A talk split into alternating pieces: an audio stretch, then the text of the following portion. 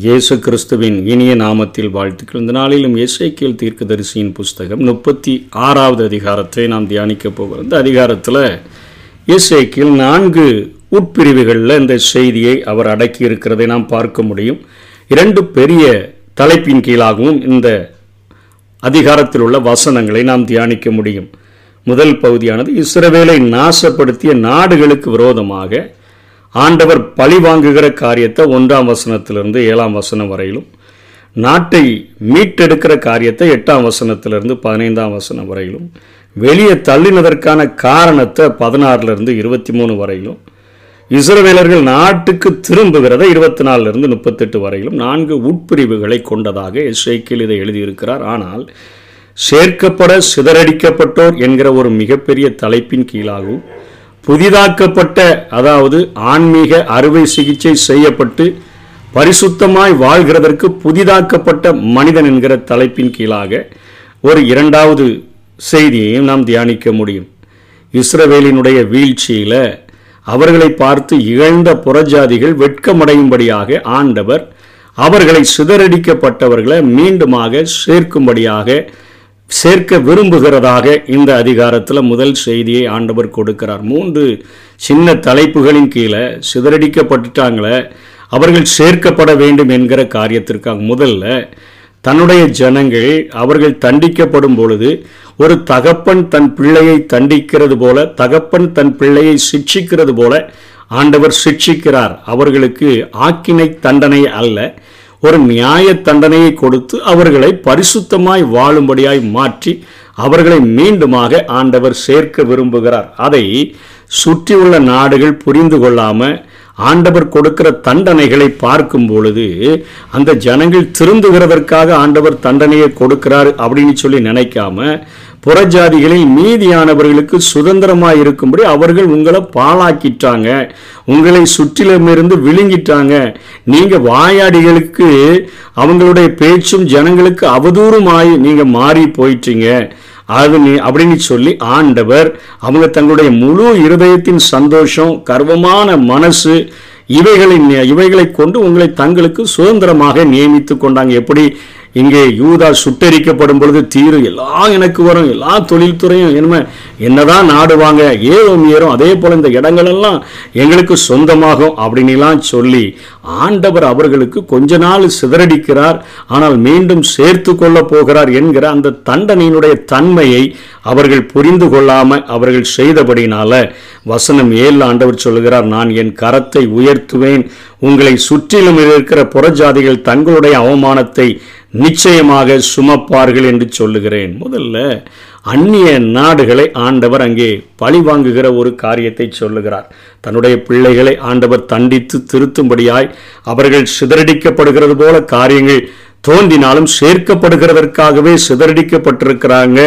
ஆனால் புறஜாதி நாடுகள் இத்தனை வசை சொல்களை பேசி அவர்கள் இவ்வளவு கேவலமாய் பேசுகிறபடினால நீங்கள் கொள்ளையும் பரியாசமுமாய் போயிட்டீங்க, அவங்க முழு மனசோட கூட உங்களை இத்தனையாய் வேதனைப்படுத்துகிறபடினால என் கரத்தை உயர்த்தி உங்களை சுற்றிலும் இருக்கிற புறஜாதிகள் தங்களுடைய அவமானத்தை நிச்சயமாய் சுமக்கும்படியாக நான் செய்வேன் என்று சொல்லி ஆண்டவர் சிதறப்பட்டவர்களை சேர்ப்பதற்கான முதல் காரணத்தை சொல்லுகிறதை பார்க்கிறோம். இரண்டாவது, இந்த எருசலேம் பட்டணமானது அது சுத்திகரிக்கிறதற்கு பட்டணமானது சுட்டரிக்கப்பட்டிருக்கிறது. ஆண்டவர் தேசத்தை பார்த்து நாங்கள் நான் உங்களை உங்கள் பட்சத்திலிருந்து உங்களை கண்ணோக்குவேன் என்று சொல்லி அவர் பேசுகிறார். என்ன சொல்லுகிறார்? இஸ்ரவேல் மலைகளே, உங்கள் கொப்புகளை விட்டு இஸ்ரவேலுக்கு உங்கள் கனிகளை கொடுங்கள், அவர்கள் சமீபமாய் வந்து விட்டார்கள் என்று சொல்லி ஆண்டவர் பேசுகிறதை பார்க்கிறோம். அதாவது லேவியராகமம் புத்தகத்தில் இருபதாம் அதிகாரம் இருபத்தி ரெண்டாம் வசனத்தில் நீங்கள் பாவம் செஞ்சீங்கன்னா தேசம் உங்களை கக்கி போட்டுரும் அப்படின்னு சொல்கிறார். நீங்கள் சிதறி போகிறதுக்கு காரணம் உங்கள் பாவத்தின் நிமித்தமாக தேசமே உங்களை வாந்தி பண்ணி போட்டுரும் அப்படின்னு சொல்லி சொன்ன ஆண்டவர் இந்த தேவனினுடைய தேசமும் அதாவது யூதாவும் இப்பொழுது சாபத்திற்குள்ளாக மாற்றப்பட்டு கிடக்கிறது. ஆகவே இஸ்ரவேலருக்கு அந்த தேசம் சொந்தமாக்கப்பட்ட அந்த காரியமானது, அந்த நாட்டை பற்றிய பழி சொல்லானது நீங்கணும். அது வெறுமையாக கிடக்குது, பாழாய் போய் கிடக்குது, குடியில்லாமல் கிடக்குது, விதைத்தல் இல்லாமல் கிடக்குது, அறுவடை இல்லாமல் கிடக்குது, ஒரு சாபமான அவாந்திர ஒரு வேஸ்ட் லேண்டை போல கிடக்குது. அதனால் இப்போ ஆண்டவர் தேசத்தை பார்த்து சிதறடிக்கப்பட்டவர்கள் சேர்க்கப்படும் பொழுது இந்த தேசம் ஆசீர்வதிக்கப்பட வேண்டும், மற்றவர்கள் சொல்லுகிற அந்த பழி சொற்கள் நீங்க வேண்டும் அப்படின்னு சொல்லி தேசத்துக்கான அந்த சிதறப்பட்டவர்களை கூட்டி சேர்க்கும் பொழுது தேசத்திற்கான ஆசீர்வாதத்தை கூறுகிறார். நீங்கள் பண்படுத்தப்பட்டு விதைக்கப்படுவீர்கள், உங்கள் மேல் இஸ்ரவேல் வம்ச மனுஷர் யாவரையும் வர்த்திக்க பண்ணுவேன், பட்டணங்கள் குடியேற்றப்படும், அவாந்திர ஸ்தலங்கள் கட்டப்படும். பதினோராம் வசனத்தில் மனுஷர் மிருக ஜீவன்கள் பெருகி பழுகும்படி வர்த்திக்க பண்ணுவேன், நீங்கள் பூர்வ நாட்களில் இருந்த நிலையில் உங்களை ஸ்தாபித்து உங்களை முந்தின சீரை பார்க்கிலும் நற்சீர் உண்டாக செய்வேன், அதனால் நான் கர்த்தர் என்று அறிந்து கொள்ளுவீர்கள் என்று ஆண்டவர் பேசுகிறார். முந்தின சீர் பாலும் தேனும் ஓடுகிற தேசமாக இருந்த அந்த தேசத்தில் அதே இடத்துல உங்களை ஸ்தாபித்து இன்னும் மிகப்பெரிய ஆசீர்வாதங்களை முற்சீதிர பார்க்கிலும் நற்சீர் உண்டாகும்படியாக நான் செய்வேன், அதனால் நான் கர்த்தர் என்று அறிந்து கொள்ளுவீர்கள். அவர்கள் உண்மையில் நடமாட பண்ணுவேன், அவர் அந்த தேசத்தின் மேலே உங்களை நடமாட பண்ணுவேன், அவர்கள் உன்னை கையாளுவார்கள், அவர்களுக்கு சுதந்திரமாய் இருப்பாய். தேசமே, நீ என் ஜனங்களுக்கு தான் சுதந்திரமாய் இருப்பாய், நீ இனிமேல் அவர்களை சாக கொடுப்பதில்லை என்று சொல்லி ஆண்டவர் சொல்லுகிறார். எல்லாரும் சொல்கிறான் இந்த தேசம் சாக கொடுக்கிற தேசம் அப்படின்லாம் சொல்கிறான். அதனால் ஆண்டவர் தேசத்தை பார்த்து சொல்கிறாரு. பதிமூன்று பதினாலில் நீ மனுஷரை பட்சிக்கிற தேசம், சாக கொடுக்கிற தேசம் என்றெல்லாம் சொன்னாங்க. இனிமேல் மனுஷரை நீ பட்சிப்பதும் இல்லை, ஜனங்களை சாக கொடுப்பதும் இல்லை அப்படின்னு சொல்லி ஆண்டவர் ஆசீர்வதிக்கிறார். பதினைந்தாம் வசனத்தில் புறஜாதிகள் செய்யும் அவமானம் உன்னில் கேட்க பண்ணுவதும் இல்லை, நீ ஜனங்களின் நிந்தையை இனிமேல் சுமப்பதும் இல்லை, நீ உன் ஜாதிகளை சாக கொடுப்பதும் இல்லை, கர்த்தராகிய ஆண்டவர் உரைக்கிறார். ரெண்டாவது காரியம், முதல்ல ஜனந்தான் சரியில்லை, அவன் எல்லாம் போயிட்டான், அவங்க காரியம் எல்லாம் எங்களுக்கு சொந்தம்னு சொன்னாங்க. இப்போ தேசமே அதை எல்லாத்தையும் சாக கொடுக்கிற தேசம், அது எல்லாத்தையும் அழிக்கிற ஒரு தேசம், அது பாலா போன ஒரு தேசம்னு சொல்லிலாம் சொன்னாங்க.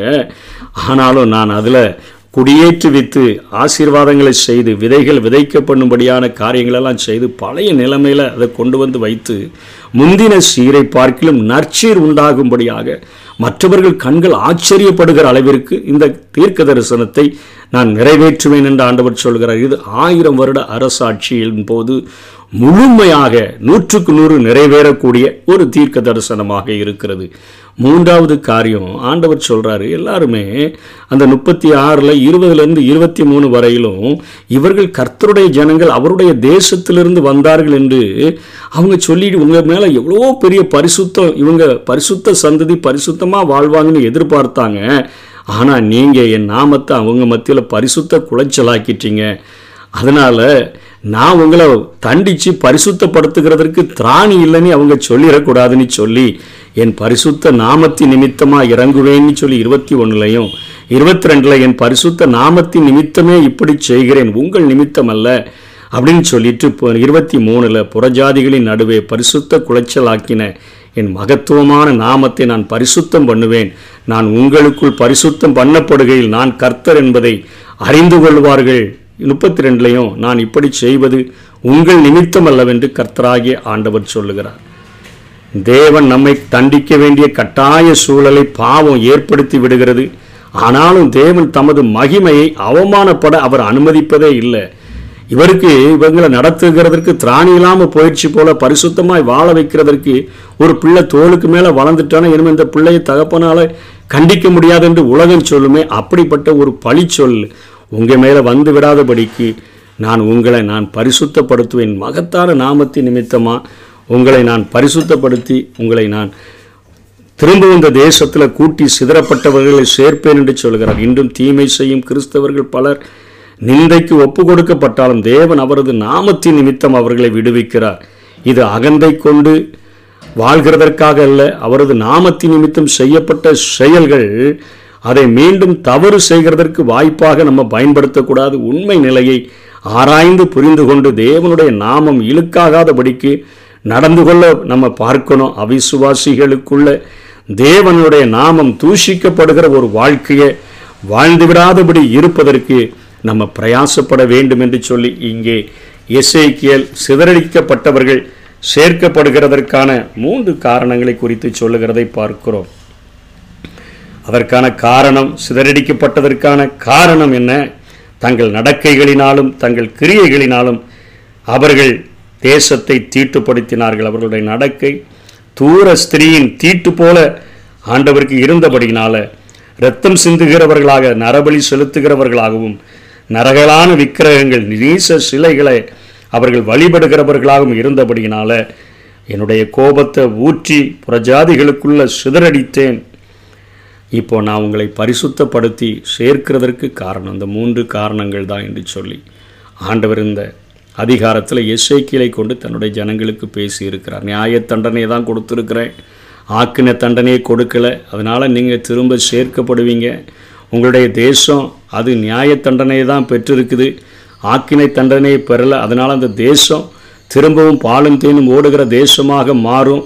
மூன்றாவது காரியம், என் நாமத்தை பரிசுத்த குலைச்சல் ஆக்குனீங்க. ஆண்டவரால் நடத்த முடியல, இவங்களை பரிசுத்தமாக வாழ வைக்க முடியல, இவர்களை தண்டித்து அவரை திருத்த முடியலன்னு சொல்லுவாங்க. என் மகத்துவமுள்ள நாமத்தை நிமித்தம் உங்களை சிதறடிக்கிற நாடுகளில் உங்களை பரிசுத்தப்படுத்தி மீன் நான் கூட்டி சேர்ப்பேன் அப்படின்னு சொல்லி ஆண்டவர் சிதறடிக்கப்பட்டவர்களை சேர்ப்பதற்கான காரியங்களையும் சிதறடிக்கிறதற்கு இவர்கள் செய்த பாவங்களையும் ஆண்டவர் இந்த இடத்துல எசேக்கியேலின் மூலமாய் கற்றுக் கொடுக்குறார். இன்றைக்கி நம்முடைய வாழ்க்கையில் நம்முடைய ஸ்தானங்களை விட்டு தள்ளப்பட்டு ஒருவேளை நம்ம சிதறப்பட்ட ஒரு நிலைமையில், நம்முடைய வாழ்க்கைகள் கூட்டி சேர்க்கப்படாத நிலைமையில் வாழ்ந்தாலும், ஆண்டவரே எந்த ஸ்தானத்திலிருந்து நான் விழுந்து ஆண்டவரே என்னுடைய கிரியைகளினால் நடக்கைகளினால் நான் உம்மை துன்பப்படுத்தினேன், எப்படி நான் புறஜாதிகளின் மத்தியில் உம்முடைய நாமம் பரிசுத்த குலைச்சலாகும்படி வாழ்ந்துட்டேன், என்னை பரிசுத்தப்படுத்துங்க, என்னை அந்த ஸ்தானத்தில் நிறுத்துங்க அப்படின்னு சொல்லி நம்ம கேட்டால் நம்மை மாத்திரம் ஆசீர்வதித்து குடியேற்றுகிறவர் மாத்திரமல்ல, நம்மை கொண்டு நம்மை குடியிருக்கிற அந்த ஸ்தலத்தையும் ஆண்டவர் ஆசீர்வதித்து தருகிறதற்கு நம்முடைய கையின் பிரயாசங்களையும் நம்முடைய வாழ்வையும் அவர் ஆசீர்வதித்து உயர்த்துகிறதற்கு, முந்தின சீரை பார்க்கிலும் நற்சீரை தந்து நம்மை வாழ வைக்கிறதற்கு ஆண்டவர் உண்மை உள்ளவராய் இருக்கிறார். எந்த இடத்திலிருந்து விழுந்தாய் என்பதை அறிந்து மனம் திரும்பும்படியாக அழைக்கிற ஆண்டவுடைய கரத்தில் கொடுத்தோன்னு சொன்னால் நம்முடைய வாழ்க்கையை ஆண்டவர் கூட்டி சேர்த்து ஆசீர்வாதமான பாதையில் நடத்த முடியும். அப்படிப்பட்ட கிருபைகளை தேவன் நமக்கு தந்தருள்வாராக. ஆமென். புதிய வாழ்வு தரும் புனித ஆவியே, பரிசுத்த தெய்வமே, பரலோக தீபமே, புதிய வாழ்வு தரும் புனித ஆவியே, பரிசுத்த தெய்வமே, பரலோக தீபமே.